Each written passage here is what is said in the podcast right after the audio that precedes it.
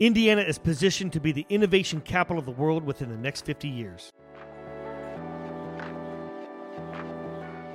Hey, Matt Hunckler, CEO of PowderKeg here, the only private member network focused on serving tech executives in companies beyond Silicon Valley. And I'm so pumped today because we are bringing you Get In. And Get In is the podcast focused on the unfolding stories and extraordinary innovations happening right now in software, hard tech, ag tech, sports tech, med tech, all the techs, and more. And I'm Christopher Day, but now that we're friends, just call me Toph. I'm the CEO of Elevate Ventures, the number one most active early and seed stage venture capital group in the Great Lakes region and number 20 in the U.S.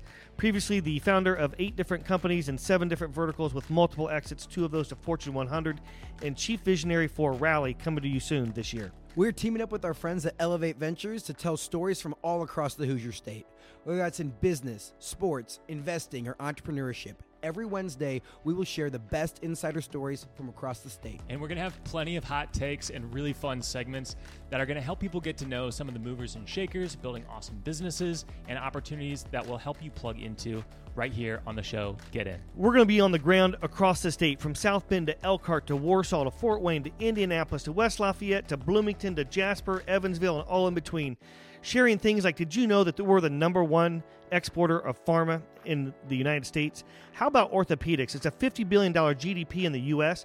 Warsaw, Indiana contributes 50% of that GDP. Absolutely amazing stories. It's so interesting when you talk to people across the country because they don't realize that Salesforce's largest, second largest tower is right here in Indiana, the largest tower in all of Indiana. Angie's List was started here. Some amazing companies were built right here Lilly, Cummins, you know, the list goes on and on.